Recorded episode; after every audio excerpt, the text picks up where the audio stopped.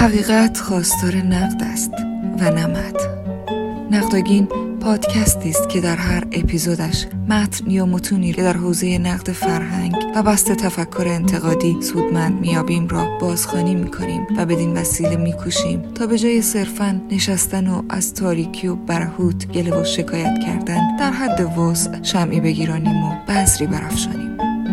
باری کوه با شکوهی که در افق فراروی خیش می‌بینیم از دانه های کوچک شن برآمده است. درختی تنومند نیز که در سایهاش می‌توان نشست از بذری ناچیز برخواسته است. نمی‌توان خیشتن و نیز جهان را با انقلاب و ناگهان تغییر داد. لذا گام های کوچک و ناچیز را برای اصلاح خیش و جهان میبایست جدی گرفت. حال با امید حرکت در این راه طولانی و جمعی و پرفراز و نشیب به این قسمت از برنامه گوش می‌دهیم.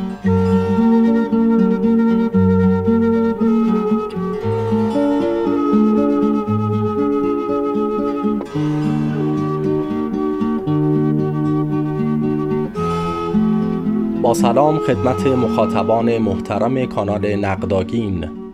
من حسین قاف گوینده جستار ترسا ترسنده از خدا یا محمد متن برگزیده کانال نقداگین به قلم علیرضا موثق هستم. پیش از شنیدن این متن گزیده ای از سخنان اخیر دکتر سروش پیرامون اسلام و قدرت برای شما پخش خواهد شد. با ما همراه باشید. و با خودم می که بالاخره دونه دونه این حرف ها چگونه با شکنجه مغزی از من صادر شده و پشت کردن به پاره از اندیشه های پیشین و رو آوردن به نکات تازه بر حال هزینه ای می برده و موجب عرب ریزی روح می شده اما اما در اونجا من یک نکته رو یعنی اساسا قافل بودم از اون نکته و اون اینکه دین هم دین و هم معرفت دینی نه تنها در کنار معارف بشری رشد می‌کنن بلکه در کنار قدرت هم رشد در قرآن بیشتر خداوند یک ارباب نسبتا عبوس و خشنی است که در مقابل او باید به سجده افتاد و او رو باید تقدیس کرد و همواره از عذاب او و از خشم او و شکنجه او باید ترسید. اینجا من کلمه شکنجه رو که گفتم مخصوصا به کار بردم. برای اینکه ما در فارسی بعضی از کلمات رو داریم که بار معنایی اون فرسش رو خوب حس می‌کنیم. اما وقتی که اونها رو به زبان دیگر می‌بریم یا مفهومش رو از زبان دیگه میاریم اونچنان که باید درک نمی‌کنیم. ببینید که همین کلمه عذابه. ما در قرآن خب زیاد داریم که روز قیامت عذاب می‌کنن. خداوند بندگان گناهکار رو عذاب می‌کنه. ولی توجه نداریم که کلمه عذاب به فارسی یعنی شکنجه. ما اگر از همون روز اول کلمه عذاب رو شکنجه معنی می‌کردیم. اصلا تصویر و تصور دیگری برای ما پیدا می‌شد. عذاب امروز یه مفهوم نسبتا تلطیف شده است که ما به کار می‌بریم. یعنی مثلا فرض کنید یک تنبیه دردناک. ولی واقعا تنبیه دردناک خیلی لطیفه خیلی رقیقه ولی شکنجه خوب توش مثلا مالامال از خشم و خشونت است. ولی این تعبیرات صد پای قرآن رو فرا گرفته. بحث من این است که بالاخره پیامبر اسلام این قرآن تعلیف اوست این قرآن محصول روان اوست و معلف قرآن پیامبر است محمد است گرچه معلف محمد خداوند است. بر حال این از وجود او از روان او می جوشد و بیرون میاد.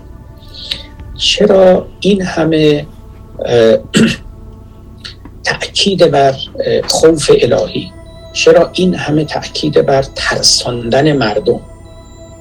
چون یه طرفش میشه تجربه پیامبر که خودش گویی خدا رو این چنین تجربه می‌کرده. یکیش میشه پیامی که در اختیار ما نهاده. پیامی که خیلی ترساننده است خیلی روح افکننده است. پر از تهدید است پر از تخویف است. اگر پاتو کج بگذاری اگر به خدا اعتنا نکنی اگر فرمان پیامبر را نبری سر و کارت با ملائکه عذاب خواهد بود و به روزگار سخت و مهلکی دوچار خواهی شد. این اهل جنگ بودن و اهل قدرت بودن و اهل سلطه بودن و اینا از اول با ایشون بود و این روح رو تو دین خودش خوب خوب دمید. یعنی متوجه بود که داره قدرت میآفرینه در این عالم. و ننشست کنار که بگه که هر بلایی سر این قدرت و این دین اووردید من ساکت نشینم مطلقا اینطوری نبود. خیلی چالاک آماده و در صحنه برای مواجهه با کسانی که می‌خواستن این بذری رو کاشته و این نهالی رو که آبیاری کرده بخوان برکنن. خیلی هم به شدت با اونا برخورد میگن خب این شدت عمل رو ما کجاها می‌بینیم؟ همین اقتدارگرایی اولا این که مرتدین را می‌گفت باید کشت. ببینیم این خیلی نکته مهمی است این روایت رو که همه نقل کردن دیگه شیعه و سنی از پیامبر که من بدل دینه فقتلو هر کی دینش رو عوض کرد بکشه. بدون چون و چرا. روایت متواتری است. در شیعه و سنی و به این عمل هم می یعنی هیچ چیز متروکی نبوده. حالا گاهی گاهی به صورت روایتی چیزی جای قرار می‌گیره مورد اعتنا قرار نه نه مورد عمل بوده. تا همین امروز هم مورد عمل بوده. و حکایت از چی می‌کنه این مطلب؟ همین قصه به اصطلاح که این قدرت متولد باید محافظت بشه. و چنین نیست که افراد بیان و هرچی دلشون خواست بگن. حالا این یا ما روایت هایی داریم که کسانی که پیامبر رو حجز می‌کردن شعر بر علیهش می‌گفتن ایشون فرستاد و اینا رو کشتن.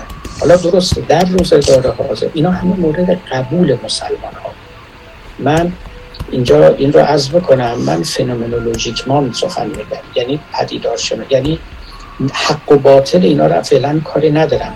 میگن فرهنگ اسلامی خو داشته با این مفهوم که مخالف رو باید کشت. که کسی که سب نبی می‌کنه باید کشت. و این رو چیز معیوبی و مضمومی نمی‌دانسته. درسته در روزگار حاضر کسانی میکوشند که مثل توضیح بدهند که نه فلان روایت دروغه یا پیامبر اونجا نفرستادن که اون زن شاعر یا اون دیگری رو بکشن من نمی‌دونم شاید هم دروغ باشه. من الان بر سر اینها مناقشه ای ندارم. صحبت من این هستش که این رو مضموم نشمردن و پذیرفتند که پیامبر می‌تونه این کار رو بکنه و پذیرفتند که این کار رو می‌کرده. و این رو جزء لوازم دینداری و دین پیامبر می‌تونستن و ناقض اسمت او نمی‌دانستن ناقض رحمتون بالعالمین بودن او هم نمی‌دانستن. همه اینها مناسبت داره با قصه اقتدارگرایی پیامبر و اینکه می‌خواست سلطه خودش رو بر جزیره العرب و بلکه فراتر از او تحکیم بکنه. بریم سراغ مطالب دیگه. ببینید ابن خلدون خب نقل می‌کنه دیگه. اولا این روایتی است که باز همه نقل کردن از پیامبر که ایشان وقتی اومدن گفتن امرت ان اقاتل الناس حتی یقولوا لا اله الا الله.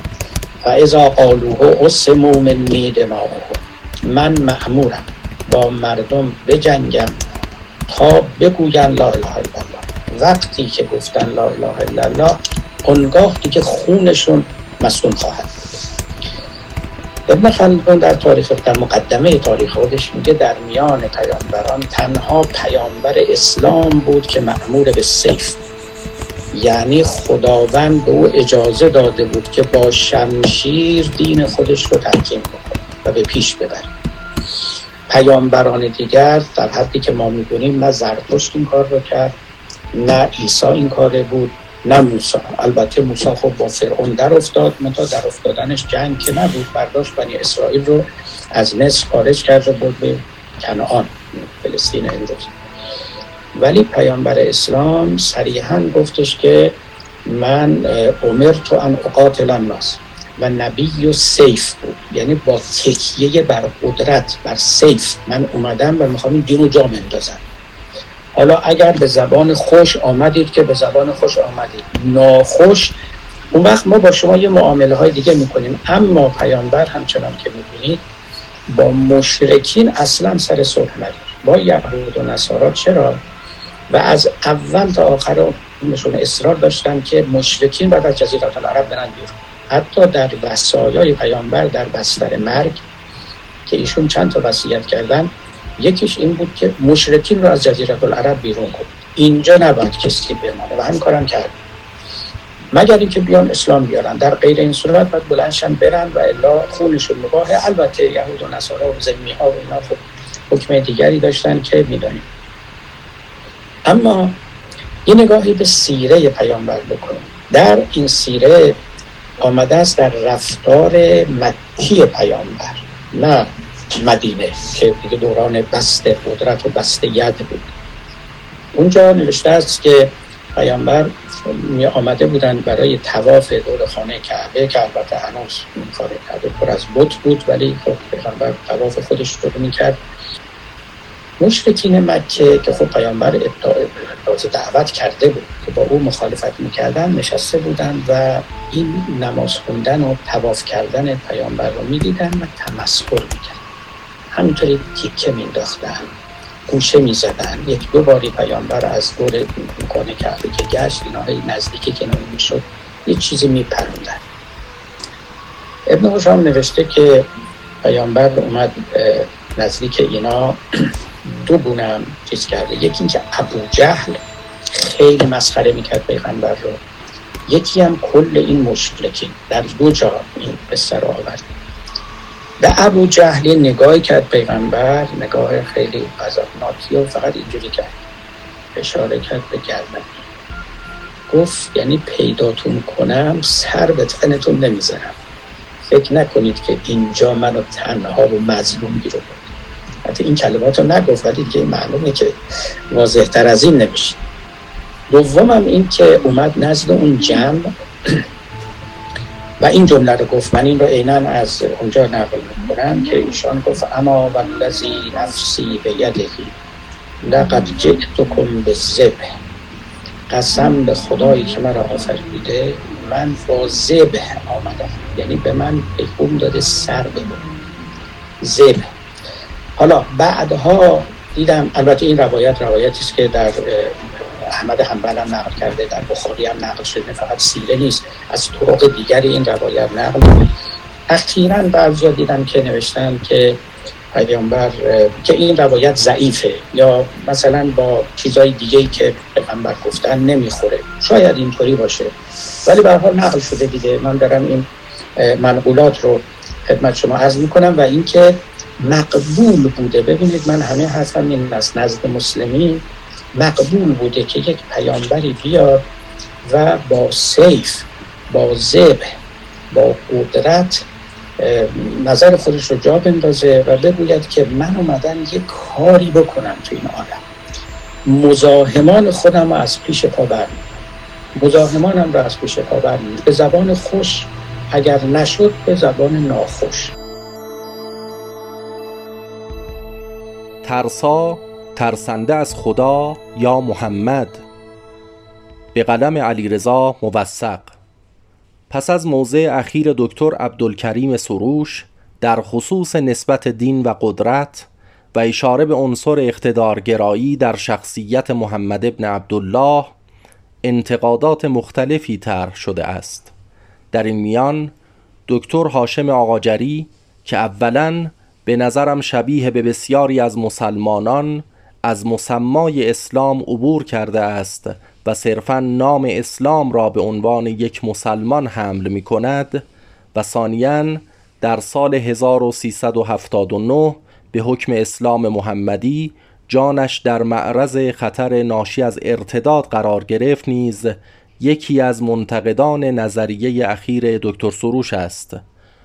راقم این سطور نیز پیش از این در حد وسع و به سهم خیش به عنوان یک نامسلمان که ملحد و ماتریالیست نیست و معنویتی فرادینی را جستجو می کند در مورد اسلام و شخصیت محمد ابن عبدالله و آرای دکتر سروش و روشنفکران دینی ملاحظات انتقادیش را به تفصیل با مخاطبان در میان گذاشته است. متن حاضر قصد ورود به نقد شایسته و بایسته سخنان دکتر آقاجری در سخنرانی مذکور را ندارد بلکه در مورد نظرات ایشان و نیز شخصیت محمد ابن عبدالله صرفاً نکات و اشاراتی را به اختصار بیان و فعلا به همان اکتفا می کند یک دکتر سروش محمد ابن عبدالله را عارفی مسلح نامیده است و من عارفی عامی و توتالیتر نامیدم و در حد وسع برای آن استدلال کرده ام اما ظاهرا بدین جهت که عموم مسلمانان حداقل در مقطعی از تاریخ تفکر و زیست دینی خیش محمد ابن عبدالله را هسته بسیط و سخت و آین صفت و معلق در فضایی از جنس معنویت و معرفت و اخلاق مطلق می انگاشتند اینک حتی برای دستگاه فاهمه روشنفکران صرفا در نام مسلمانشان نیز جذب و حزم این موضع تئوریک محافظ کارانه سقیل است که پیامبر اسلام شخصیتی اقتدارگرا داشته است. در وهله بعد شبیه به کثیری از برنامه های صدا و سیمای حکومت اسلامی ایران بدون حضور منتقدان اسلام دور هم جمع می شوند و برای رفع شبهه موصوف چاره می جویند. دکتر حسن محدثی برای توصیف رویکرد اسلام شناسانه امثال مهندس بازرگان مفهوم علم مالی را برساخته است حال به نظرم برای فعل حقن کردن اسلام به هر چیز از سیاست تا تبابت مفهوم دین مالی و برای فعل رفوکاری درزهای رفوناپذیر اسلام مفهوم مصطلح و رایج مالکشی اسلام نیز قابل استفاده است. نهزت مالکشی اسلام البته منحصر به عصر مدرن و یا هنگام و هنگامه ای نیست که آموزه ها به ارزش های لیبرالی در اتمسفر فرهنگ و سیاست و اقتصاد هژمونی یافته است. برای مثال آنجا که در جهان سنت برخی عرفا میکوشند تا بهشت لاس وگاسی و یا جهنم آشویتسی قرآن را ماستمالی کنند و یا خدای نامتشخص و وحدت وجودی را به قرآن حقنه کنند. اما با بست مدرنیسم و چالش علم و اقلانیت و عدالت در عصر جدید با اسلام نهزت مالکشی اسلام ابعاد جدید و بدیعی به خود گرفته است. در این راستا دکتر آقاجری نیز در فایل صوتی مورد اشاره در عین تلاش برای شناسایی مقالطه های دکتر سروش خودش به اصناف مقالطه متبسل می شود و به طبع آن دانسته یا نادانسته میکوشد تا النهایه به نحوی از انها از جمله با ایراد به روش شناسی دکتر سروش قبار نشسته بر رخ پیامبرش را بروبد و برای نیل به این مقصد و مطلوبش از نقل قول ناقص تحریف تفسیر به رأی تکرار ادعا کلدیگویی مبهمگویی ارزیابی یک طرفه مناقشه در مثال انگیز کاوی فضل فروشی با به کار بردن غیر ضروری اصطلاحات به زبان انگلیسی توسل به مرجع و غیره دریق نمی کند. نقد دقیق، مستدل، مستند و مفصل سخنان دکتر آقاجری اینک در حوصله این نوشتار نیست و بعید می‌دانم که حوصله لازم در آینده نیز ایجاد شود. منتها برای خالی نبودن عریضه و عدم اکتفای صرف به تقریر ادعا به سه مصداق از مقالطه های دکتر آقاجری اشاره می کنم الف. دکتر آقاجری نقل به مضمون می‌گوید دکتر سروش قطعا می‌داند که الف جیم نیست اما برای اینکه به هر روش ممکن و متصوری از مدعایش دفاع کند گفته است الف جیم است. در صورتی که مشخص نیست با چه روشی به این کشف قطعی در موضوع علل روانشناختی بیان سخن رسیده است. ب. صرف نظر از صدق و کذب نقشی که دکتر سروش برای عرفان در تلطیف اسلام قائل است به قرینه اشارات سریح در آثارش و تقسیم عرفان به عاشقانه و خائفانه می‌توان گفت که منظور دکتر سروش در سخنانی که دکتر آقاجری به نقدش پرداخته است تعمیم مطلق ایفای نقش کاهنده خشونت و وحشت از چهره الله و اسلام به تمام عرفا و آثار و گزاره های عرفانی در جهان اسلام و یا در کشور ما نبوده است. و با مسامحه در لفظ مرادش وجه قالب و یا بخشی از عرفا و آثار و گزاره های عرفانی بوده است.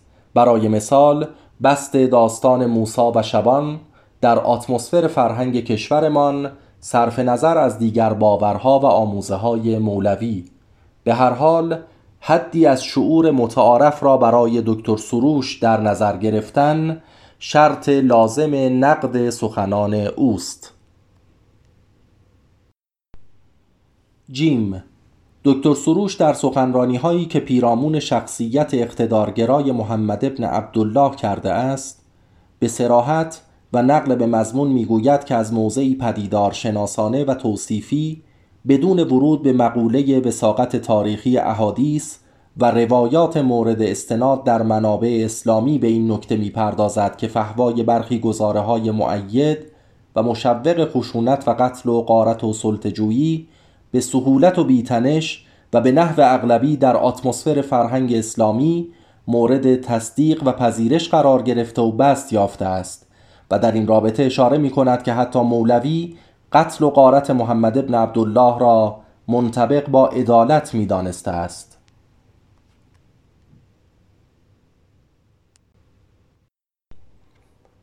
دو واقعیت همواره فربتر و غنیتر از مفاهیم است.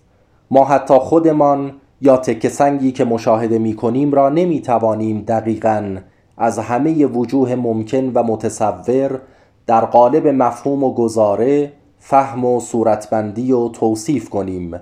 چه رسد به پدیدار و رخدادی که جایگاهش قعر چاه تاریک تاریخ در گذشته دور است؟ یک روشنفکر در حوزه عمومی در مقام یک آکادمیسیان نیست و نمی‌تواند چند جلد کتاب تخصصی و آکادمیک را برای مخاطبان مورد نظرش قرائت کند. لذا از ساده و خلاصه کردن سخن و یا از برجست ساختن وچی از پدیدار که به نظرش واجد اهمیت فردی و اجتماعی بیشتری است گریزی ندارد.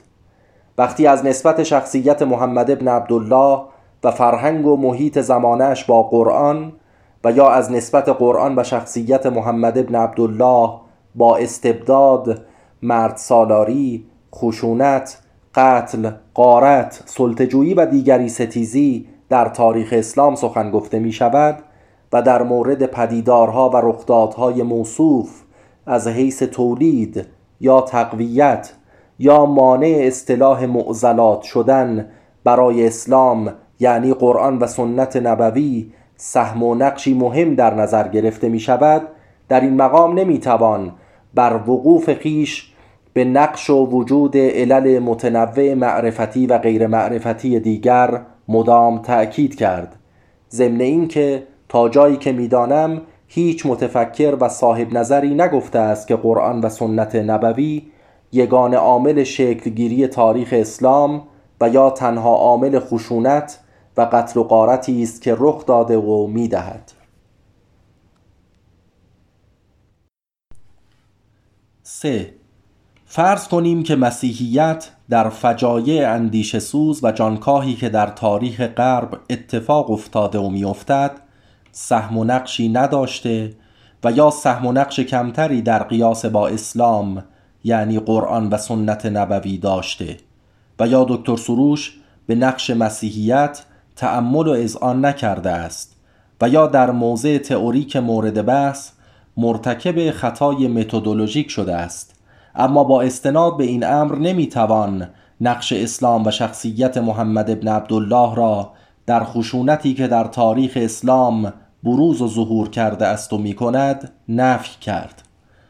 نقش علل معرفتی و فرهنگی در افعال و سرشت و سرنوشت آدمیان در همه زمانها و مکانها یکسان نیست شما از تمام افعال داعشیان بگذرید و صرفا همین مصداق قطع دست و پا و یا اعمال تبعیض حقوقی بین کافر و مسلمان را در نظر بگیرید گناه این بندگان خدا چیست؟ آیا جز این است که احکام دین کامل الله را اجرا می کنند و حداقل در این یک مورد تابع اسلامند؟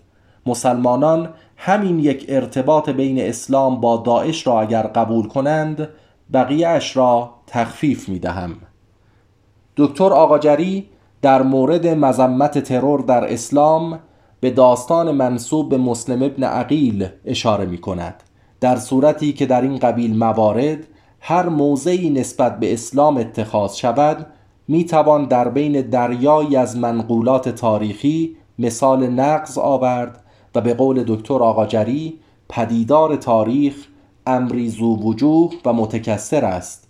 اما به نظرم روح حاکم بر مهندسی شبکه آموزه ها و احکام اسلام یعنی قرآن و سنت نبوی و نیز وجه غالب در تحقق تاریخیش به اقتفای مقتضیات context تکوینش قبیله‌ای، استبدادی، مطلقگرا، توتالیتر، دیگری ستیز، جنگ طلب، خشونتگرا، خرافی، تعبدی، آزادی ستیز، اندیش سوز و مرد سالار است. برای مثال در بین تمام فرقه های اسلامی جواز قتل مرتد و یا وجود تبعیض حقوقی میان کافر و مسلمان مورد اجماع بوده است. همچنین در مورد موضوع نجاست کفار اختلاف در بین فقها و متخصصان اسلام صرفا در این امر بوده است که کفار نجاست ظاهری و باطنی دارند و یا فقط نجاست باطنی. در قرآن نیز یک انسان مرتد ولو اگر مؤمن به تصوری از خدا و متفکر و اخلاقی باشد باز تا ابد جایش در قعر جهنم آشویتسی الله است و تمام اعمال نیکش ضایع می شود منتها دکتر آقاجری برای رفع شبهه تروریست پروری و تروریستی بودن اسلام از کثیری شواهد معید عبور می کند و به یک داستان که بست حداکثری در فرهنگ و نظام حقوقی مسلمانان نداشته است متوسل می شود هرچند آن داستان نیز ممکن است جعلی و برساخته شیعیان برای توجیه شکست حسین ابن علی باشد که میان مسلمانان در اقلیت بودند و برای حفظ و تقویت روحیه و هویت و قدرت خیش به تجهیزات تئوریک نیز نیاز داشتند. در نتیجه شبهه مجعول بودن این نوع منقولات تاریخی در مصادیق مورد نظر دکتر آقاجری که معید موضع انکارش در موضوع نسبت اسلام و تروریسم است منحصر نمی شود دکتر آقاجری در قسمتی از سخنان خود نقل به مضمون مدعی می شود که جنگ و خشونت از فردای فوت محمد ابن عبدالله در تاریخ اسلام شروع شد. اما به نظرم توصیف مناسب این است که محمد ابن عبدالله سرکوب و سلطجویی و تمامیت خواهی را از قار هرا و با قلع و قمع دیگر خدایان در آسمان شروع کرد تا وقتی به زمین رسید به اختفای عرف زمانش برای بست جنگ و خشونت و قتل و غارت از مجرای مثلث سرکوب ورزیده شده باشد. مثلث سرکوب یعنی یا اسلام و خراج به خلیفه یا مرگ و شمشیر یا تحقیر و باج سبیل و جزیه. اساسا در جهان سنت قتل و غارت شغل رسمی عموم سلطان ها بوده است و حتی وایکینگ ها نیز قتل و غارت را به نوعی جهاد مقدس در راه والهالا و ثور و اودین و فریر میپنداشتند. به بیان دیگر برخلاف ادعای دکتر آقاجری سرکوب و جنگ و خشونت قبل از فوت محمد ابن عبدالله هم مبادی تئوریک مقدس یافته بود و هم عملا توسط خودش اعمال شده بود و پیروان و اخلاف صالحش نیز مقصد و راهش را تعقیب کردند. البته وضعیت حاکم بر اعراب در قبل از ظهور اسلام در این نوشتار موضوع بحث نیست و الا مدعایی نیست که قبل از اسلام وضع جهان یا شبه جزیره عربستان گل و بلبل بوده است. چهار. به نظرم انسانها چهره ای از خداوند را به صورت خود و مناسبات اجتماعیشان بر می سازند و آن چهره نیز در تعیین سرشت و سرنوشتشان نقشی فعال و مؤثر ایفا می کند من از تمام سخنان دکتر سروش در هر زمان و مکان و از تمام مواضعش در مورد نسبت داعش و ابوبکر البغدادی با قرآن و سنت نبوی و شخصیت محمد ابن عبدالله مطلع نیستم. منتها در حدی که خودم می‌فهمم به تفصیل در این مورد سخن گفتم و استدلال کردم و در مجال و مقال فعلی تقریر دوباره قصه حسین کرد شبستری نه ممکن است و نه مطلوب. با این وصف بسنده می کنم به دو اشاره. اولا چهره و شخصیت ابوبکر البغدادی با چهره و شخصیت الله از وجوه متعدد و مختلف شباهت و سنخیت دارد. ثانیا چهره و شخصیت الله بسی خشنتر شقیتر مستبدتر و وحشتناکتر از چهره و شخصیت ابوبکر البغدادی می باشد برای مثال لیست متنوع شکنجه های ابدی آدمیانی که با ارکان سلطنتش مخالفت می کنند و سوزاندن آنها در آتش و بعد برای خلق سیکل سادیستی و هیستریک در دورنج مجددا گوشت و پوست بر استخوانشان رویاندن و در دهانشان مواد مذاب و چرک و خون ریختن و نیز قتل عام قوم سمود توسط الله سر قضیه شطور صالح می تواند مقایسه شود با افعال ابوبکر البغدادی. الله به تناسب قدرت بسیار بیشترش در قیاس با ابوبکر البغدادی جنایاتش نیز بسیار عظیمتر و خوفناکتر از اوست. ابوبکر البغدادی تنها بدشانسیش این است که در قرن بیست و یکم ظهور کرده است. وگرنه قبل از برآمدن و بست مدرنیسم کمتر کسی در مسلمان مجاهد و عاشق و صادق و خالص بودنش شک می کرد کثیری از داعشیان از جان و مالشان گذشتند تا دین الله را در قرن بیست و یکم احیا کنند و با فرهنگ کفار نجس غربی که عالم و آدم را تسخیر کرده است به مبارزه بپردازند. به نظر می رسد که میان خدا و دین عموم آدمیان با خودشان شباهتهای غیرقابل انکاری وجود دارد.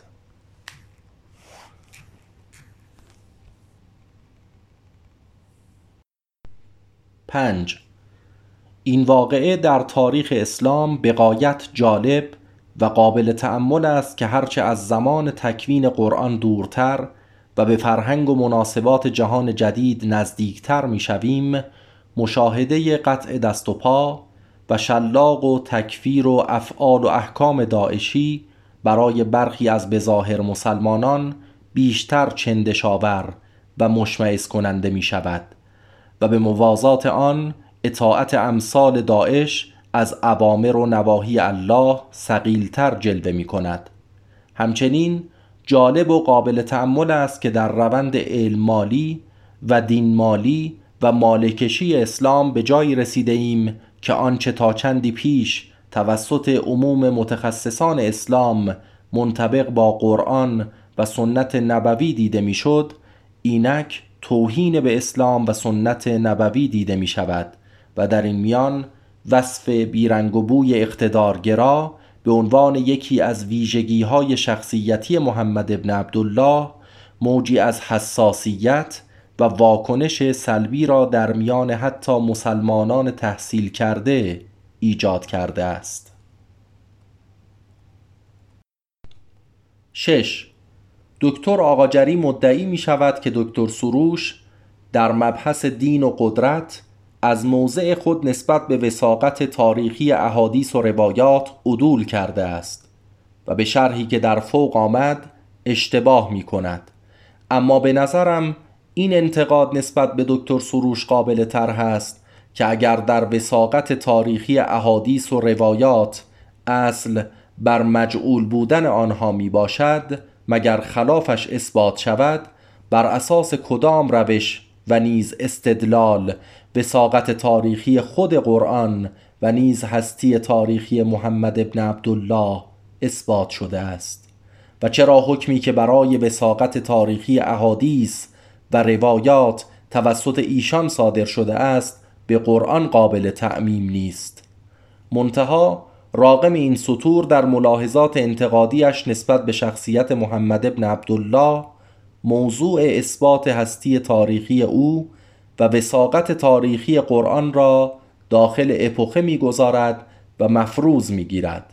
به بیان دیگر می‌گوید اگر قرآن توسط شخصی به نام محمد ابن عبدالله در زمان و مکان مورد ادعا تعلیف شده باشد مثلث سرکوب و جهاد برای اخذ جزیه و طلا و کنیز جهنم مرتدسوز دیگری ستیزی تکفیر افق تنگ زیست قبیله ای تقدیس مناسبات سلطانی و ارباب رعیتی و امثالهم با سنخ روانی و شخصیتی امثال بودا و گاندی سنخیت ندارد و غیره.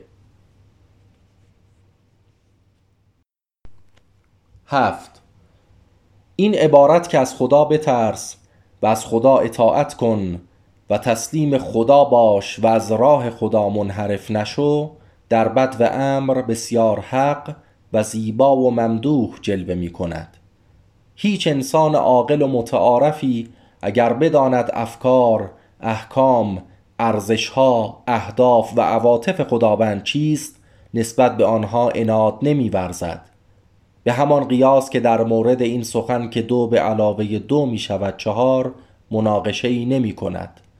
اما وقتی بیشتر دقت می کنیم می بینیم که در اسلام دعوت محمد ابن عبدالله به اطاعت از خداوند فلواقع یعنی ارجاب خیش و قوم و قبیله خیش و دعوت به تصدیق یک سری مدعیات بلا دلیل و گزاره های خرافی و باطل و عرفی و دعوت به اطاعت از یک سری عوامر و نواهی که کمابیش با عدالت زمانه و زمینه تاریخی او سازگار بوده و حسب ادعا منتصب به الله شده است. الله یعنی چهره برساخته قرآن و سنت نبوی از خداوند.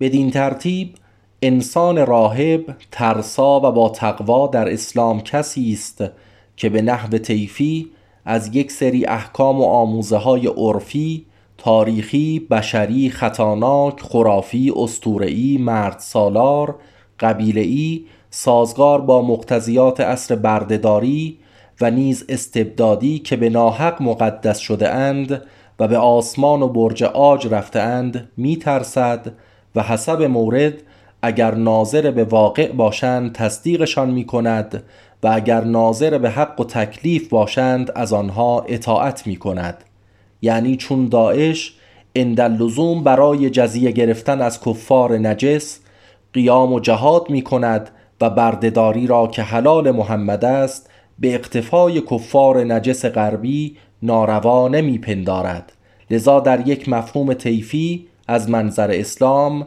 هرچه داعشی تر باشیم با تقواتر هستیم.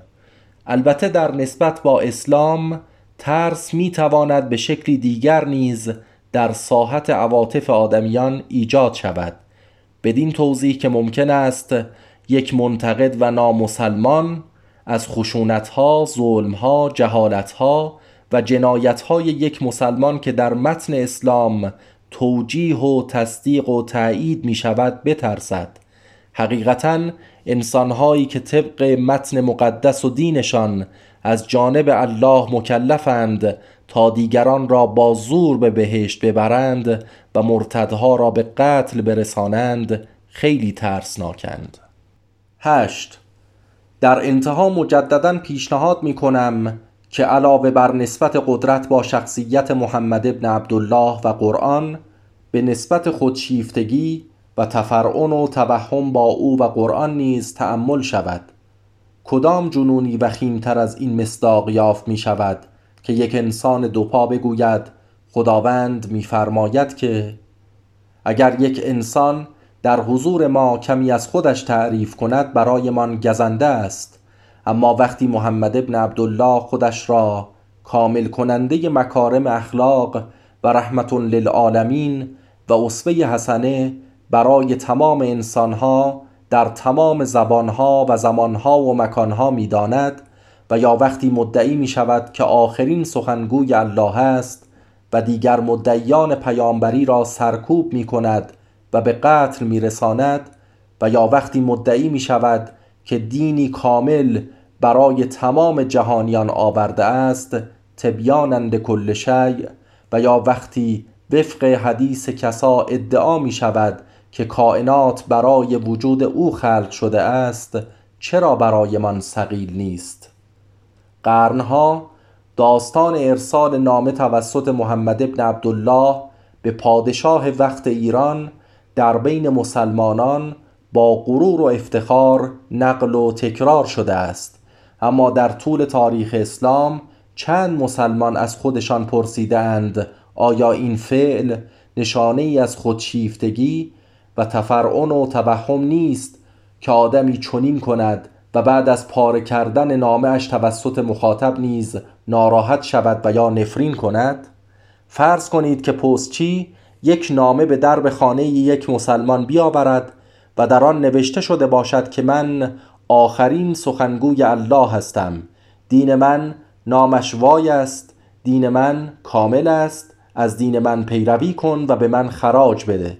گزینه دیگر این است که دین خودت را داشته باشی و به من جزیه بدهی. پاره کردن نامه یا خندیدن به این نامه به کدام دلیل نارواست؟ آیا استاندارد دوگانه یکی از اصناف مقالطات و رهزن در تفکر و داوری نیست؟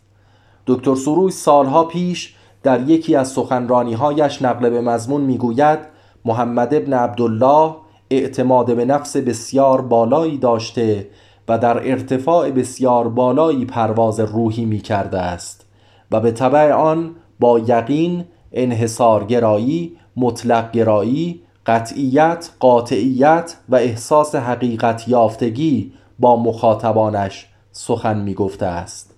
نقل است که بعضا وقتی محمد ابن عبدالله وضوع می گرفت برخی از بردگان الله یا همان مسلمانان قطرات آبی که از دستان محمد ابن عبدالله به سمت زمین میچکید را در رقابت با یکدیگر روی هوا برای تبرک می رو بودند آیا تحمل چنین رفتارهایی برازنده شخصی است که ادعای اصفه بودن و به کمال رساندن مکارم اخلاق را دارد؟ به نظرم اگر مقداری در معلفه های اعتماد به نفس و تفاوتش با خودشیفتگی تأمل شود برای اسلام شناسی ما بسیار سودمند است دوازده تیر پنج هزار و چهارصد پینوشت نقداگین. سال 5400 در تاریخ پایان متن از روی صحو قلم نیست. علاقمندان می توانند دلایل در نظر گرفتن عدد مذکور به عنوان مبدع درست و مناسب برای تاریخ را در مقاله دکتر شروین وکیلی مطالعه کنند. لحاظ کردن مبدع تاریخ بر مبنای هجرت محمد یا میلاد مسیح یا سایر مبدعهای قومی نژادی فرقه‌ای و هویت مدار اختلاف افکن و نیز واجد نواقص گوناگون کاربردی است.